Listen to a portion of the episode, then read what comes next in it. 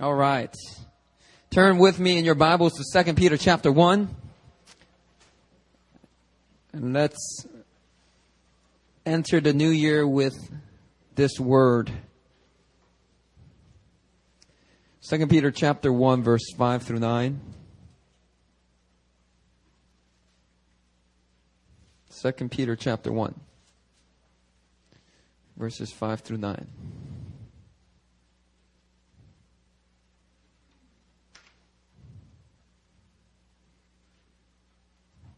Now, uh, if you guys are new to our church, uh, I've been preaching in previous weeks that 2012 for our house is the year of increase. So 2008 was the year of new things. 2009 was the year of open doors. The Davidic key, the letter written to Church of Philadelphia, that the door that God has opened, no man can shut. And doors that we shut, no man can open. 2010 was the year of epic faith. It was a year of stretching for us, a year of great testing, if you will. 2011 for New Philly was the year of intimacy. And God really brought intimacy. Now, I don't know if you feel more intimate with your neighbors, you feel more intimate with God, but you have to understand that what God has established here in 2011, uh, the teaching on sonship, I mean, we had the teaching, but we didn't really have the revelation of it. How many of you guys know you can know the doctrine of the Word of God, but still lack the revelation of it? Head knowledge doesn't necessarily transform. It's when you get that spirit of revelation. It's when God goes to His Word. And His words go from the pages, the letters on these pages, and the words become spirit and life to you. That's when the Word of God becomes revelation. And in this year, we got a revelation of the spirit of sonship. And God established it here in this house. God birthed forth many sons and daughters. He broke off that orphan spirit. You know, some of you, man, you guys were best friends with the orphan spirit. Some of you in here, maybe you're still struggling with that. Yeah, the orphan spirit, you know what it looks like? It's where you, you're constantly looking for acceptance. You perform, you serve in church, but your motive is really to perform, to earn God's love, to earn people's acceptance. It's that striving mentality. And then what, just when you start getting intimate with people, you move on to somewhere else. Because you're afraid. Yeah, there's a fear of rejection. There's a fear of intimacy because there's a fear of rejection. An orphan spirit, man. Especially in Asian churches. I mean, I guess a lot of churches, but Asian churches in particular, man, we struggle with that orphan spirit. God start breaking that off of people. You know, you know what some people do with, with the orphan spirit? You know, we, we prophesy over them, we bless them, we love them, we do small group with them. You know what they do? They go out and sin in ways that they never even sinned before. And you're like, what are you, what are you doing? You've never done that before in your life. Why are you going to sin? Why are you, why are you doing that? And it's actually out of the orphan spirit that some people do that. And if you don't understand that, you might be like, oh, that guy, that guy is just backslidden now. No, no, no. You see, it's out of deception that they, they fell into that sin. If you, if you're able to really see from God the Father's heart, from God the Father's eyes, you know that it's just temporary. So all you gotta do is speak truth and shepherd them back to rightness with God. And it's actually a lot easier than you think. You know what I mean? We've had uh, people on leadership this year who are on the process of restoration. And I won't tell you what they did. But you know, you can figure it out. No, don't figure it out. don't take a guess. Don't, don't think about it. But yeah, they were put on restoration for different reasons, right? Uh, drugs, uh, uh, hey, why am I, why am I listening? Anyway, there's different reasons why you would be on there. And some of them were doing great. It wasn't like they gradually started doing bad with God and then they sinned. It was like they were like, and then,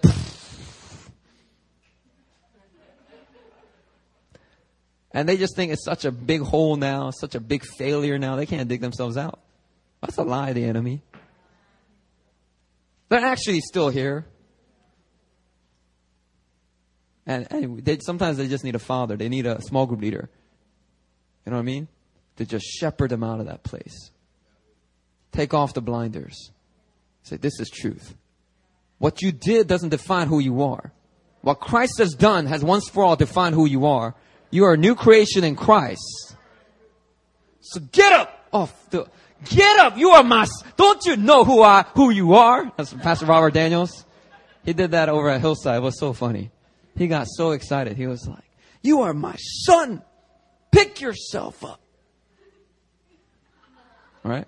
Yeah, that's what you need. You need a, you need a spiritual leader to do that sometimes. Right? And, uh, yeah, for, for our church, if you're on leadership and you do something stupid like that, we do take you off of leadership. Other churches don't do that. We do. Because, you know, there's no guarantee that you're going to get restored. You got to put your portion in. You got to be committed. You got to be committed to the process too. We don't just have you pray one prayer and then say, okay, you're fine now. I mean, we gotta, you gotta walk it out. You gotta show us that you're gonna avoid the, the drugs or whatever you've done, right? You, you gotta show us. You know, and so we bring you through the process. And once you've completed the process, things like coming out to swim, you're committed, all these things in membership. Once you've completed the small groups and everything, then we restore you. So, uh, uh, the past Saturday, a couple Saturdays ago, we had three leaders that were on the process of restoration. And it was our first time restoring uh, leaders off the restoration process and establishing them back as leaders. And those three people, man, they were so happy. And when I saw them stand up, and they weren't like this, they weren't ashamed. They stood up and they knew they were forgiven by God and by the community. They knew they had a new beginning.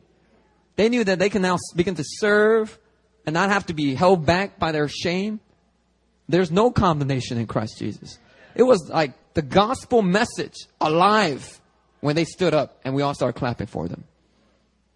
It's amazing. How do I get off on that? It's, it's good stuff. What was I talking about? Orphan spirit. That's right. God in 2011, thank you. Thank you. Hallelujah. Established us in sonship, and sonship is key to intimacy, not in one year, but for a lifetime. So today I'm going to unpack that implication of sonship for this house by preaching this word. And uh, the new bulletins don't have my sermon titles in it anymore. And I kind of like that because for the last four years, I've had to submit my title. And so there's no uh, element of surprise. There's no, I can't do it, uh, what is it, didactically? What, what was it? Where you uh, do it little by little by little and then you get to the main point. I can never do that because you get the main point. The moment you look at the PowerPoint. So anyway, we've redone the, uh, the bulletins so that they get printed earlier on Saturday. You don't have the sermon title, alright, because sermon title's right here. And I will give it to you as I preach this word. So it's kind of a, a new step for me as well. Oh, by the way, before before I go on to preach, I gotta say this, right?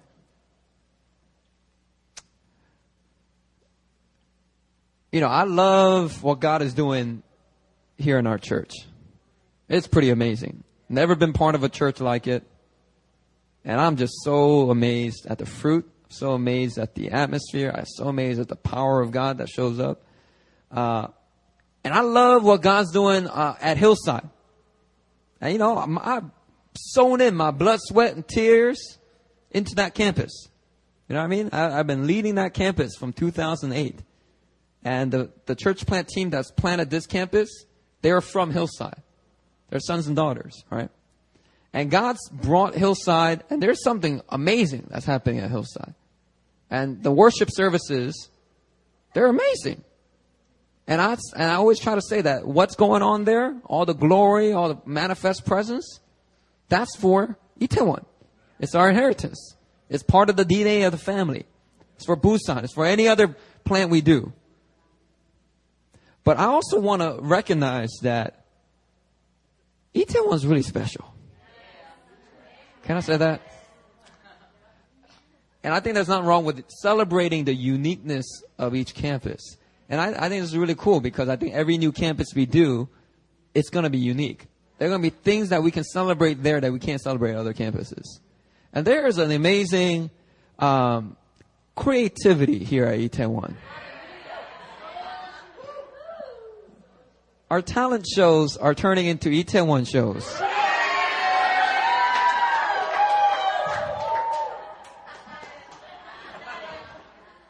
So yeah, you, I was really impressed by the uh, skit that Hannah Yoon and Elizabeth and Chris Prasad and uh, Sarah, yeah. When they when they did that skit, I was blown away. It was so amazing. They really got Pastor Marcus good. They remember all these little details from his spoken word piece, and they they did, they did like a parody of his spoken word. It was so creative. I was like, I wish I thought of that. And uh, there is something unique and special here that we definitely can celebrate. God has brought together a group of amazing, creative, and, I, and, and it's a little more multi-ethnic definitely here than it than it is at Hill. Hillside is very multi-ethnic as well, but man, it's it's uh, a lot less Koreans here. It's good. It's good. Aaron and I were talking about in the car how ironic it is that we have to come to Korea. All our lives we live in the most multi-ethnic city in the world. You know, we, we live and, and we're surrounded by New York City. And we go to churches where there's only one ethnicity represented each Sunday morning. And we have to come to Korea to be part of a multi-ethnic congregation. But you know, like my college mentor prophesied, he said, I see a vision. It's all these young people. Oh my God, hallelujah. Christian, in a multi-ethnic. I just see multi-ethnic. It's a multi-ethnic congregation, and the spiritual gifts are in operation. You know, he prophesied that way back in 2004, 2003, around that time. And uh, I always thought, you know, it was my church in New Jersey, but you know, they never move in the Holy Spirit. They never move in the spiritual gifts. You know, and uh, God has really established a powerful, amazing campus, amazing church here. Very proud to be. Uh, uh, to be fathering this type of uh, movement. And uh, praise the Lord. I celebrate Itaewon campus here. You guys, you guys are a delightful bunch. Let's get into Second Peter right here. Second Peter chapter one, verse five through nine. I'm going to read in the ESV. For this very reason, make every effort to supplement your faith with virtue, and virtue with knowledge, and knowledge with self control, and self control with steadfastness, and steadfastness with godliness, and godliness with brotherly affection, and brotherly affection with love. For if these qualities are yours and are increasing, they keep you from being ineffective or unfruitful in the knowledge of our Lord Jesus Christ. For whoever lacks these qualities is so nearsighted that he is blind, having forgotten that he was cleansed from his former sins. Peter says here to make every effort. Say, make every effort. He says to make every effort to supplement your faith with the following qualities. And he says, it's not like a yes or no. Do you have it? Yes or no. It's not like that. He says, put, you must, you must, if these qualities are yours, you must have them. But he says, not only do you have them, yes or no, but have them in increasing measure. What are these seven qualities? Okay, number one, virtue. Second, knowledge. Third, self control. Fourth, steadfastness. Fifth, godliness. Sixth, brotherly affection. And seven, love. Peter says if you lack these qualities in increasing measure, if all you got is Jesus loves me, this I know, for the Bible tells me so You have the knowledge of Jesus Christ as your Lord and Savior, but if you don't supplement your faith with these seven qualities to that basic Christianity that you already possess, if you don't supplement it, it says you will render yourself ineffective and unfruitful. I don't know about you, but you do not want to come to the end of your life and have lived an unfruitful one. That's not a good thing. The goal is not to get to heaven. The prayer that Jesus taught us to pray is, Your kingdom come, your will be done on earth as it is in heaven. In heaven, God's perfect will is done at all times. But on earth, it is not. So it is up to his people to pray his will be done in situations where there's injustice, corruption, human trafficking. We confront those issues and say, God, your kingdom come into this, into this. We see all these fortune tellers and we say, no, God, your kingdom come onto this street. You know what the fortune tellers are really doing here? They are competing with the voice of the Lord. People are looking for a supernatural spiritual source that will tell them the secrets of their future. There is a source that has those secrets. That's the voice of the Lord. But instead, people go to these mediums, these shamanists, these fortune tellers all over the street here. And it is a counterfeit of the prophetic gifts of God. And when we pray God's kingdom come, we're saying, God, invade this area, invade this street. May these fortune tellers lose their demonic powers. May fortune tellers get saved. You know, when a fortune teller gets saved, they're powerfully prophetic. That's dangerous because you need to make sure they're healed and delivered. Because they're mixed their gifts. They can mix their, I've seen people mix their gifts between divination and prophecy. They go back and forth. They're, they're, they have uh, gifts of discernment very easily because they've already been seeing into the spirit realm. And when God saves them, He doesn't say, oh, let me get rid of all those demonic gifts. God actually turns it around for His good. He says, actually, now I'm going to sanctify those gifts. Actually, Satan was riding on gifts that I already put in you. I'm going to sanctify them. Now we're going to use them for my kingdom. But you know, people, they need, get, they need to get healed and delivered. And when they don't, they mix the gifts. They go back from divination. That's why you need like a good spiritual mentor, father to, you know, to father you. You know what I mean? Anyway, we are praying for the kingdom of God to come here in Itaewon. And God is doing it. God is doing it. There will be a day where Itaewon, many and all of the brothels will have shut down. All of the homosexual saunas that are here, the transgender bars, they will all go out of business because there's no customers. All their former clientele will be up at New Philadelphia Church. You know what I'm talking about? And they will stop giving money to these things they will bring their finances to God for good purposes. Now, there are seven qualities that are listed here.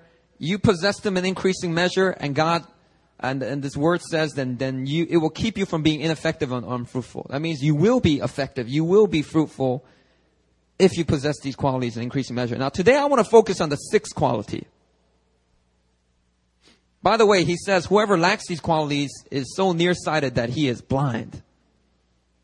How many of you in here, if you take off your contacts or glasses, glasses, glasses, glasses, I was like, Urkel. Hi, Laura. Uh, if you take off your glasses, you are practically blind. Raise your hand. If you're practically blind, you can't see. Like I can put like this paper in front of you, like here, and you just can't see it. You won't even see the paper. All right. Uh, praise the Lord, we have contacts and glasses. And LASIK. You know, I looked up some mama's jokes. I'm, I'm, gonna do some mama's jokes real quick. You know, when you grow up, you know, people make fun of you for having glasses, right? And even when your glasses aren't thick, your friends make fun of you still, you know. Well, here's some mama jokes. Your mama glasses so thick, when she looks at a map, she can see people waving. Your mama glasses so thick, she can see into the future. Your, mo- your glasses, your mama's glasses are so thick, a blind person could see with them. All right. You get the point. When you are so nearsighted, when you're nearsighted, your, your eyes get so bad that you're so nearsighted, you're practically blind. You should not never get behind a vehicle. You should really not step out of your house. I mean? And the Bible says when you're not possessing these seven qualities in increasing measure, you're like a person that's so nearsighted they're practically blind. Your Christian faith has no perspective by which to process the world around you. You're not able to look into a situation and, and say, God can invade that. God can heal that. You don't, you can't look into a person and all you see is their exterior. All you hear is what they say to you. But a spiritual man, a spiritual woman can look at a person and hear one thing, but discern, oh, this person needs some prayer in this area. This person needs discipleship. This person's got an orphan spirit. This person is already walking in favor and sonship. You know, like Aaron and I, we uh, we met some Taiwanese girl just now at Hillside, and um, she came up to us. Taipei, yeah, Taipei's in Taiwan. Excuse my wife, she's not so strong with geography. But uh, and she came up to us and she was like, "Hey, Pastor Christian, remember me? You've prayed for me before." And I was like, "Yeah." Where again? And she's like, "Yeah, I was at Niagara conference and you prayed for me last year." And you know, I totally did not remember her face. Can't remember what I prayed for. And she remembered what I prayed for. So she said, Well, you pray for me for this and that, right? And in that moment, instead of panicking or trying to figure out my memory, I had to see her in the spirit. I saw in the spirit, right? Now I could have been off. But when we offered to pray for her, when I prayed for her, I prayed for her by discerning what's in the spirit. Right? And so yeah, she's not I didn't see no orphan spirit on her. So I was like, just praying. You're walking already in favor, girl. You you already you already you've already been stewarding what God's given you. He's giving He's gonna give you more. You know, all the stuff. And then Aaron prayed next. And then she was like, she was like all silent when I was praying. And then the moment Aaron started praying, she's like, Amen! Yes! Yeah! I was like, how come I ain't getting none of that? I said very similar things. It's up. It's up with that. Anyway, my, Aaron has got that strong gift of prophecy, you know? And, uh, anyway, she, she, we saw her in the spirit and we saw that, man, this is incredible plans of God for this girl. And she's gonna, she, there's divine appointments for her and we, we just released it. You know what I mean? But when you're nearsighted, so nearsighted you're practically blind, when you're not increasing in these seven qualities, and I'm not just talking about spiritual gifts, you gotta increase in self-control.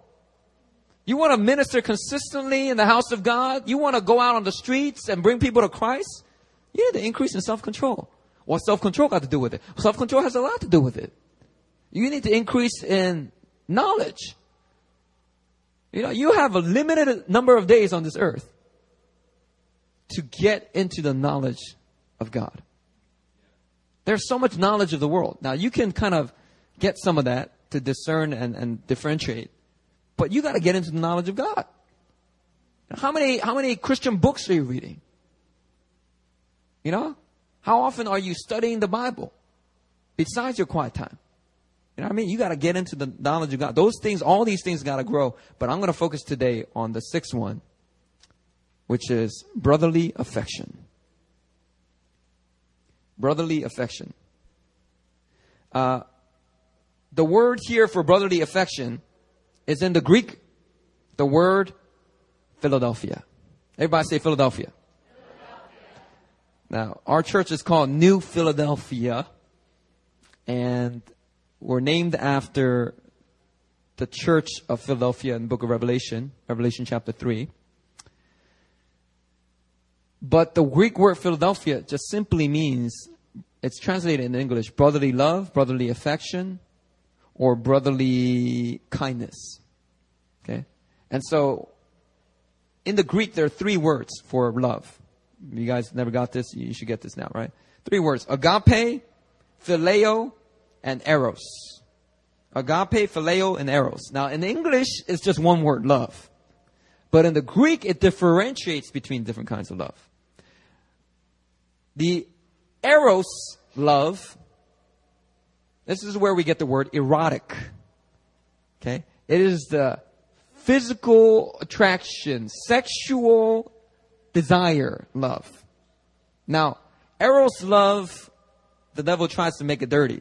But we gotta understand Eros love is not dirty. When, within the marriage covenant, you gotta have Eros. If you don't have Eros in your marriage, you're in trouble. And I mean, you got to make efforts. We learn, married couple, we are learning, you know, after that first year of marriage, I mean, you gotta make an effort to continue to keep that Eros love burning.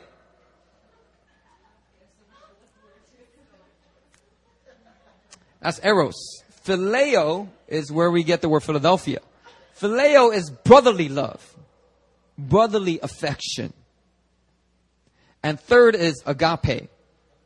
Agape is the love the Bible says God loves us with. It is the unconditional, sacrificial love of our God. Is agape love. Jesus commands us, love the Lord your God. It is written, love the Lord your God with all your heart, mind, and soul. That is the word agapeo. Agapeo the Lord your God with all your heart, mind, and soul. And the second commandment is like it. Agapeo your neighbor as you agapeo yourself. Okay. So the Greek word agape is oftentimes when I was growing up, I heard that the agape form of love is the supreme form of love. Because Jesus shows us his sacrificial, greater love has no one than this, that he will lay down his life for his friends. So we always hear about the agape love of God. But it's so put up there as supreme that no one ever preaches about the phileo love. So I want to preach about the phileo, the Philadelphia love. All right, today, okay? So stay with me here, right? Um, Jesus says uh, in Matthew 5, You have heard that it was said, Love your neighbor and hate your enemy. But I tell you, love your enemies and pray for those who persecute you that you may be your sons of your Father in heaven. Now, the word love there is agapeo. Everyone say agapeo. agapeo. It says agapeo your neighbor and hate your enemy. But I tell you, no, agapeo your enemies, love your enemies, and pray for those who persecute you, that you may be sons of your Father in heaven. You walk in true sonship.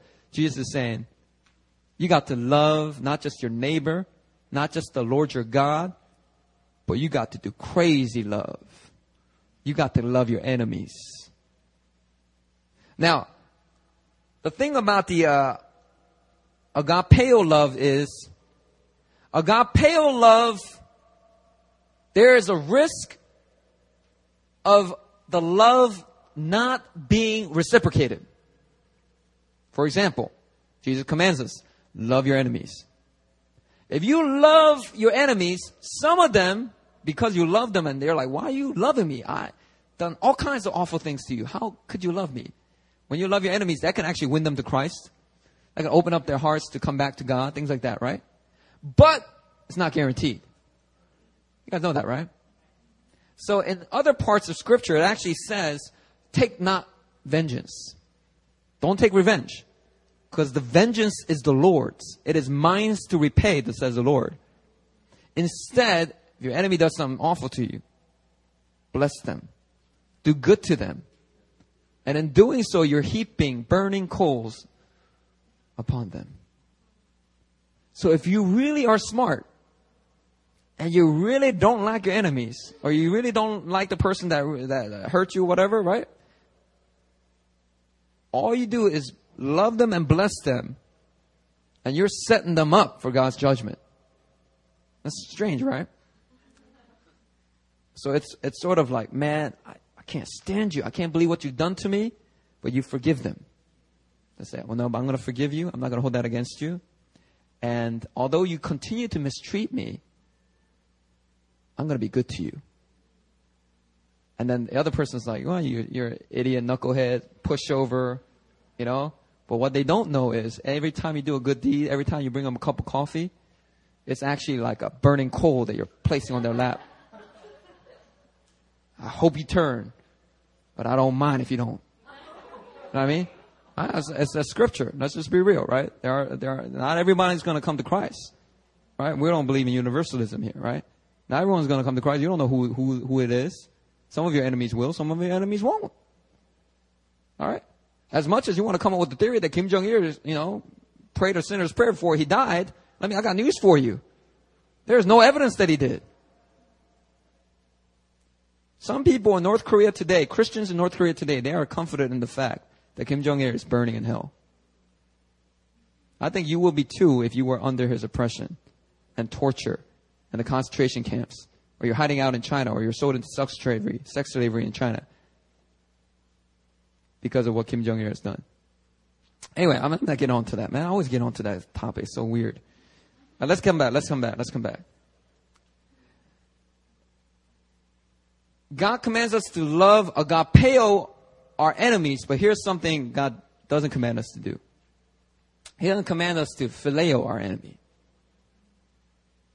Because phileo is a different kind of love. Okay? Let me read to you here uh, International Standard Bible Encyclopedia.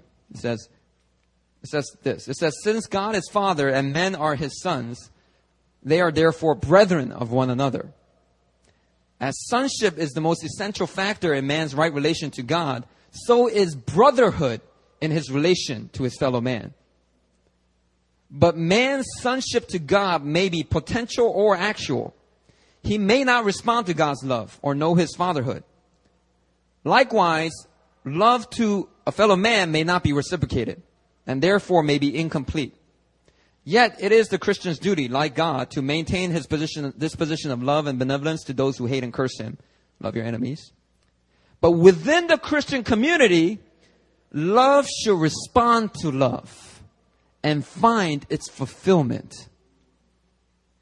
For there all men are or should be God's sons, actually, because the love of God had been shed abroad in our hearts through the Holy Spirit which was given unto us. And this mutual love within the Christian brotherhood is called Philadelphia.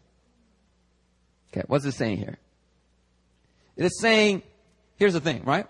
This past year, God gave us revelation of sonship. Why did He do that?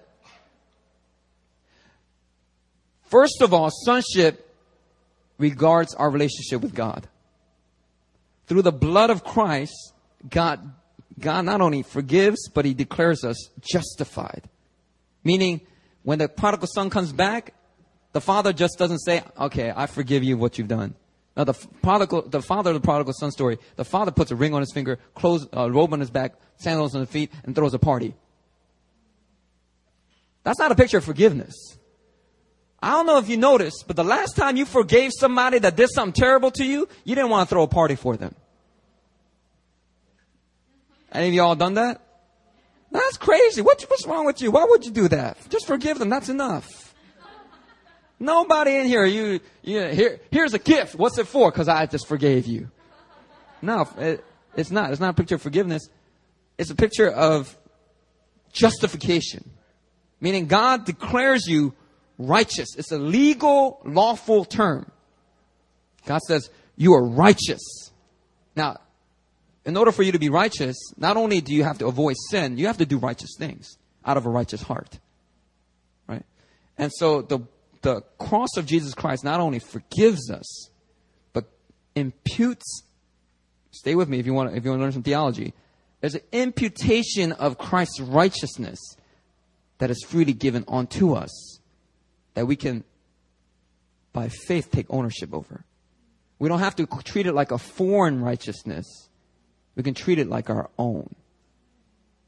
So the, so the Bible says, He who knew no sin became sin for us, so that in Him we can become the righteousness of God.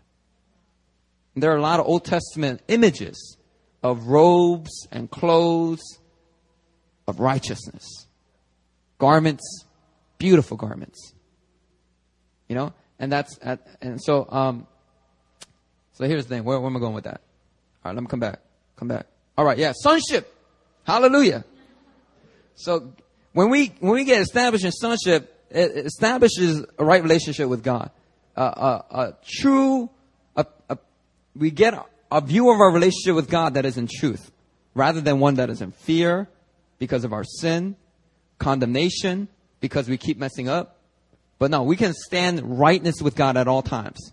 And when we mess up, we just simply confess and claim the blood of Christ, and it's that's it right there. You feel dirty one moment because of something stupid you done, and then all you do is pray and believe, and boom, you don't have to feel dirty no more. By faith, you're you're done. It's done. It's done. It's done. and and in the New Testament, it's always past tense. You have to understand. We are justified. It's not we are being justified. We are justified. Now, for, so in God's eyes, it's a done deal. Okay. So now, sonship's established. What does this open up? This opens up incredible intimacy for the people of God. Not only with Him, but for each other. Because if we're all established in sonship, in this Christian community here, and by the way, we need a community. If we didn't have a community where people are making commitments, it will be so hard to find a group of people you can kind of trust. If there are people just in and out, coming out to church on a whim, I would not recommend you go into a house like that and try to start trusting people, opening up about your sins, open about your life. They might go gossip about it. They might go and betray you with that information. You know what I mean? But in a local church where there's commitments being made by people, sonship's established, that opens up the door for intimacy between all the sons and daughters of God. Now we have brotherhood established. In 2011, God established sonship and he also established brotherhood. All right, this is not just an African American term. You know, it's so funny. It's so funny. When I was growing up in Philly, I kid you not, true story. About fourth grade, all right, I was still learning English. Like second grade, I was taking ESOL. Third grade, I got a little better in English. Fourth grade, I'm getting a little bit better, right? And I'm starting to learn, you know, black culture because I'm surrounded by so many African Americans, you know my school, uh, every year, first grade, there were like, there were like four Jewish, four Jewish kids, five Puerto Ricans, one Cambodian, three Koreans, and then maybe two white people besides the Jews, and uh, the the rest were African American. Second grade, right? The Jews get cut in half. There's only two left. Uh, one more Cambodian. You know, anyway, third grade comes around. Anyway, it gets, it gets less. Anyway, by, um, by the time I graduated in, in eighth grade, I mean, it was like majority, I was surrounded by African Americans. That's why, you know, I, I'm very, uh, uh, myself. That's the way I am because, you know, my formidable years were influenced. And anyway, true story, in fourth grade, I didn't know what brother meant. Now, I'm not talking about brother. I'm talking about brother. Right? And so, my black friends, they were like, brother, brother. They were all calling each other brother, right? And I was like, I got in on that. And I was like, yeah, brother. Right there. And they were, they all stopped. They're like, what? And then one of the friends, uh, he took me aside. He's like, man, you, you can't use that term. That, that's what that's what black brothers that's what that's for black brothers only. That's for black people to use on black black people. And I was like, no, no, no, no. No, no, you got it you got it wrong. The term brother is talking about brothers and sisters in Jesus Christ. Kid you not, true story. I said that just like that. And he just busted out laughing right in front of my face. But I was so serious. I didn't laugh. And I was, no, you're wrong. Then we should all call each other brothers because I know some of you are Christians and we're all brothers in, in Jesus Christ. And the guy's like, nah, man, that's not how it's used, all right? And I didn't believe him. And over the months after that, I realized that I was wrong. Um, but the term stuck. I continued to use it. And so I started using it on my Asian friends, and my Asian friends started using back on me. I, I, I didn't use it just on Christians. I used, used it on everybody because it sounded good after a while. Because you know they make it sound good, so I just kept using it, and, and you know. Oh, sorry. Sorry, Marcus. Keep. Hey, Troy. All right, Troy. Okay, brother. Kept using it. Kept using it, and. Uh,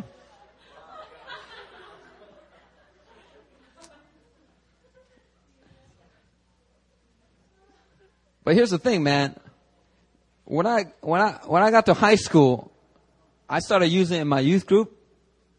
Right? I'm telling you right now, back in the days, man, Korean Americans in churches, they didn't use the term bro, bro and brother and stuff like that. That evolved during the 90s. And guess who helped with that?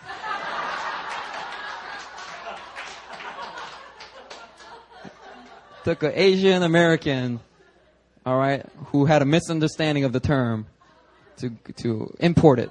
I exported it. I exported it to the Asian culture, Asian church culture. Anyway, we can call each other brother and sister. Uh, in the church and, and back in the days, you know, some churches did use that, right? And it's accurate. Why? Because we are in sonship. We are all brothers and sisters. Now, I don't like the term all God's children. That's inaccurate. Right? If you, if you have that shirt on or you have you use that term, all, we're all God's children, and you're in the church, that could be accurate.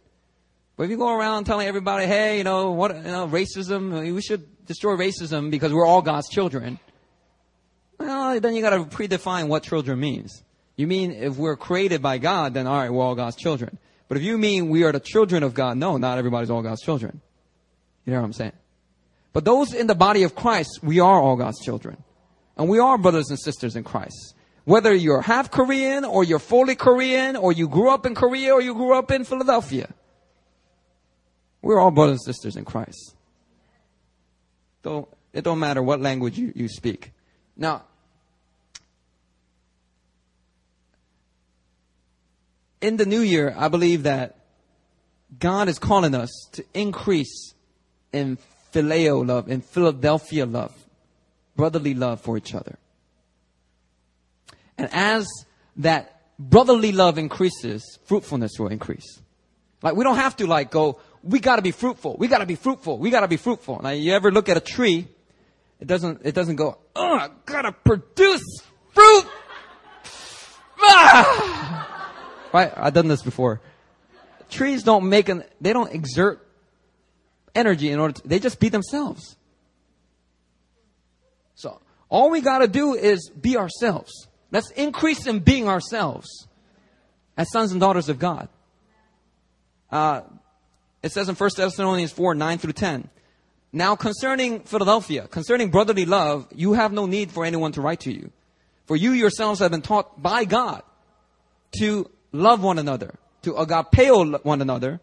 For that is indeed what you are doing to all the brothers throughout Macedonia. But we urge you, brothers, to do this more and more whether it's agapeo love or phileo love, the Bible calls us to increase in it more and more. Romans chapter 12 verse 9 and 10 says, love must be sincere. That's agapeo. Hate what is evil, cling to what is good. Be devoted to one another in Philadelphia. Be devoted to one another in brotherly love. Everyone say, be devoted. Be devoted. We gotta be devoted to each other. You can't devote yourself to love your enemy. God doesn't call you to do that. You know what I mean? Why? Because when you love your enemy, there's no chance, it may or may not be reciprocated. But in the body of Christ, it is a natural expectation. You love somebody, you can expect them to love you back. And there should be an increasing devotion to one another in brotherly love. And it even says outdo one another in showing honor. That's awesome. Honor always sets up an atmosphere where brotherly love can really flourish. Now, here's the thing that I want to emphasize bef- before I close here. In the definition of the word phileo, which means brotherly love, right? To love. It's a verb for to love, phileo. It also says to approve of, to like, to sanction, to treat affectionately or kindly, to welcome, to befriend, to show signs of love, to kiss. I want to focus on to like. Check this out. The Bible tells us to love our enemies, to agapeo our enemies, sacrificial love. Do what's unconditional. Do what doesn't come naturally. Do it in faith. But the Bible never tells us to phileo your enemies. You're, you're to love them, but you don't have to like them. But here's the thing. In the church, God calls us all not only to sacrificially love each other and serve each other and do all these Christ-like things for each other. He says, y'all gotta phileo each other. Oh, hallelujah. We, y'all got to love each other with brotherly love. That means y'all gotta like one another. Don't you understand that when I sent my son to save you, I gave you the gift of everlasting life. You don't live that everlasting life alone. These people that are that in the church that some of them annoy you, you gotta deal with them for eternity. so guess what God in heaven thinks? He's like, man, get in the habit of liking each other now. It'll be better for your eternity. I mean, how much delight does that bring to God? You know, like, you know, like, you know, we have our sister Judy here, right? She's, she's, uh, she's been staying with us for, for this past year. And then our intern pastor, Emily, uh, she's been staying with us as well. You know? And, uh, in the beginning, they had separate rooms because Joanne was around and, uh, Joanne just found her place. So she got her crib. But before that, Joanne and, and Judy were sharing a room and then Emily was in the other room. But then, you know, when Joanne found her place, I was like, Emily, you need to, you need to vacate my office. I need a place to study. I got Greek crash courses coming up. All right, you gotta, you gotta go same room with Judy. All right. Now, I knew they would get along, but I was a little concerned. You know, they, they come from different cities, different backgrounds. Emily's Chinese American. Judy's, uh, um, a Twinkie. No, I was kidding. Judy's, uh, Korean American. And, uh, I was a little concerned. But from day one, when they moved in together and they, they were getting along. Not only were they getting along, they were liking each other. You know how much peace that brought my heart? That I don't have to counsel them separately and be like, oh, tell me what Emily did. Oh, tell me what Judy did. Yeah, I know how she can be. Yeah, well, I know how Emily can be. You know, you know, I don't do that. They like each other. Well, God's got a lot more people he's got his eyes on. And he's like, y'all gotta, y'all gotta learn to like each other. Y'all gotta learn to phileo each other. Cause phileo is about finding love's reciprocation, completion, fulfillment. You know, the agape love of God finds its fulfillment in our, in our, in our salvation, in us being given the gift of everlasting life. But you know, did you know that even with God, the word phileo is used in God's love for us and our love for God? Here, I'll, I'll, I'll quote here. John chapter, here, I'll start with the Father's love for the Son. We would assume that when God, when Jesus talks about the Father's love for Jesus, he would only use the word agapeo, because that's the supreme form of love, right? But check this out. John chapter 5, verse 19 to 20. I'll just read verse 20. Jesus said to them, The Father loves the Son and shows them all that he himself is doing. The word love there is phileo. In other words, the Father phileos the Son and shows them all that he himself is doing. The Father likes the Son. The Father is not going, I gotta love you, Jesus, by faith. Now the father says, I like, I like my son. I love my son.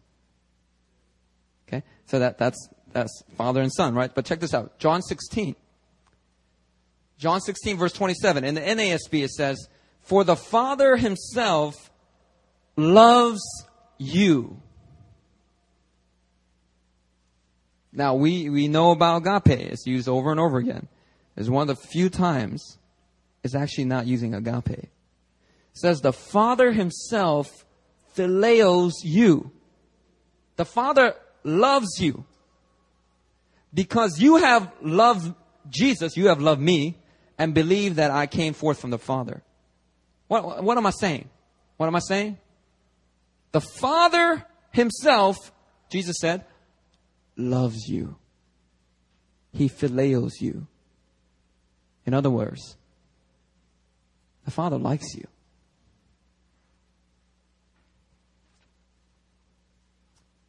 It's not a popular me- message in denominational churches. I've never heard it in my life.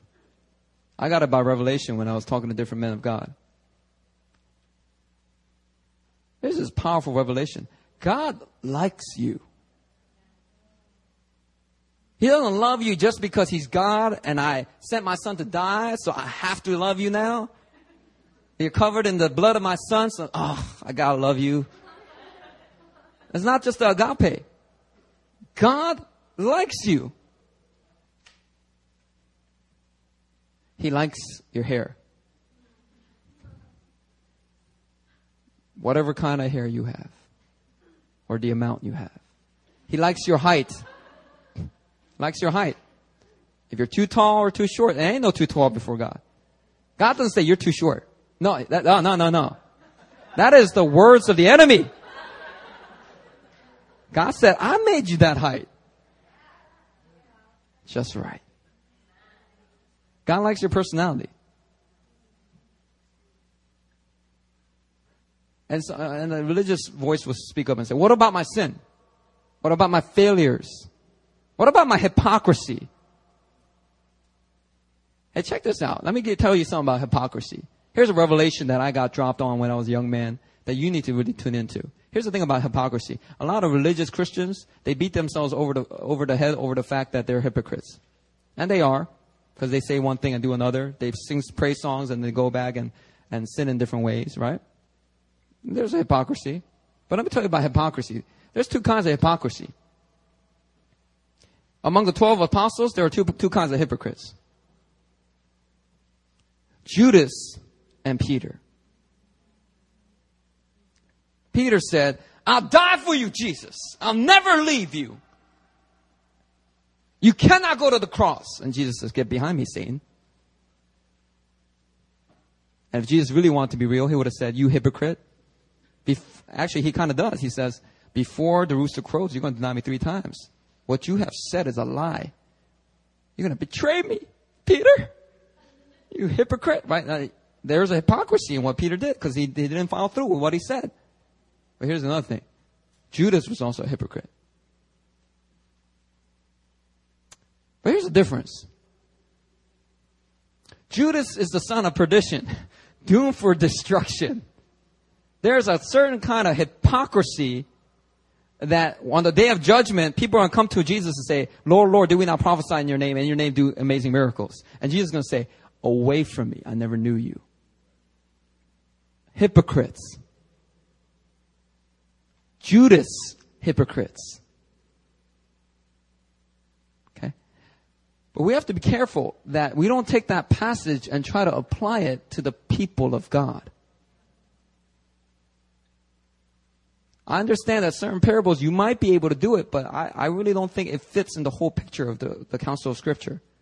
The Counsel of Scripture teaches us that the gift of everlasting life is a gift justified is a past tense. It's something you receive, and once you receive it, God doesn't take it back. Never will I leave you, never will I forsake you. Once the identity is established, you can go off and sin all you want, but Father will always be waiting for your return and He'll make sure you return. So if you feel like a hypocrite, here's a, here's the thing. Here's, here's a word for you. Right? Don't be so hard on yourself. You're not a hypocrite. You're doing hypocritical things doesn't make you who you are. Who you are is defined by what Christ has done once for and for all. So even though you do hypocritical things, what you're doing is deception. Satan's just simply deceived you from who you truly are. So it's a temporary behavior, not a permanent one. If he can deceive you to believe it, it'll go on for a long time. But once again, it's still temporary because where is your true identity? It's in what Christ has done. So let's say you do some stupid things, you sin, you, what about my failures? What about my hypocrisy? And God says, I still like you. You're pretty amazing, Jasmine. I really like you. Candace, I think you're, you're awesome. Ariel, you're so cool. Your sense of style, color coordination. I like it. You know what I mean? God likes you. And it's on that revelation that we as a people of God can truly learn to brotherly love each other, start to like each other, and appreciate the gold that's inside of each of us. But sometimes you gotta do a little digging, right? Because there's a lot of dirt too. But some people, man, all they do is they just go up to a person and say, dirt, dirt, dirt. Man, look at this dirt that Judy has. Look at all this dirt. Ah, I can't stand her. Dirt, dirt, dirt, dirt. No, no, we gotta, we gotta, dirt, alright, dirt, some dirt, alright, here. Gold right there. You see that? See our artistic gifts? You see our heart for justice? Gold. Gold. And I was joking at Hillside that marriage is like gold mining. You're constantly having to dig through dirt to find the gold. And then you celebrate that. But you know, I heard the other day, Katy Perry got a divorce. She wasn't even married for like, what, a couple months? Or six months? I don't know how long it was. Short little, you know, in Hollywood, so many divorces, right? Why? Because it's like little orphans marrying each other, little children marrying each other. And they don't understand that if they just dig a little more, they can find the gold. But they're so focused on the dirt and they just move on to somebody else. I just give you all the singles out there. Once you get married, you'll rejoice in a lot of things, but there will be other things that will make you mourn, will make you grieved. That's not the end of the story. That's not the end of the story. You keep digging. You keep digging and you make that marriage work. What God has joined together, let man not separate. And if you will be patient and gracious, both of you can bring forth so much gold. Pure, beaten, beautiful gold that will reflect the glory of God. Close your eyes, pray with me.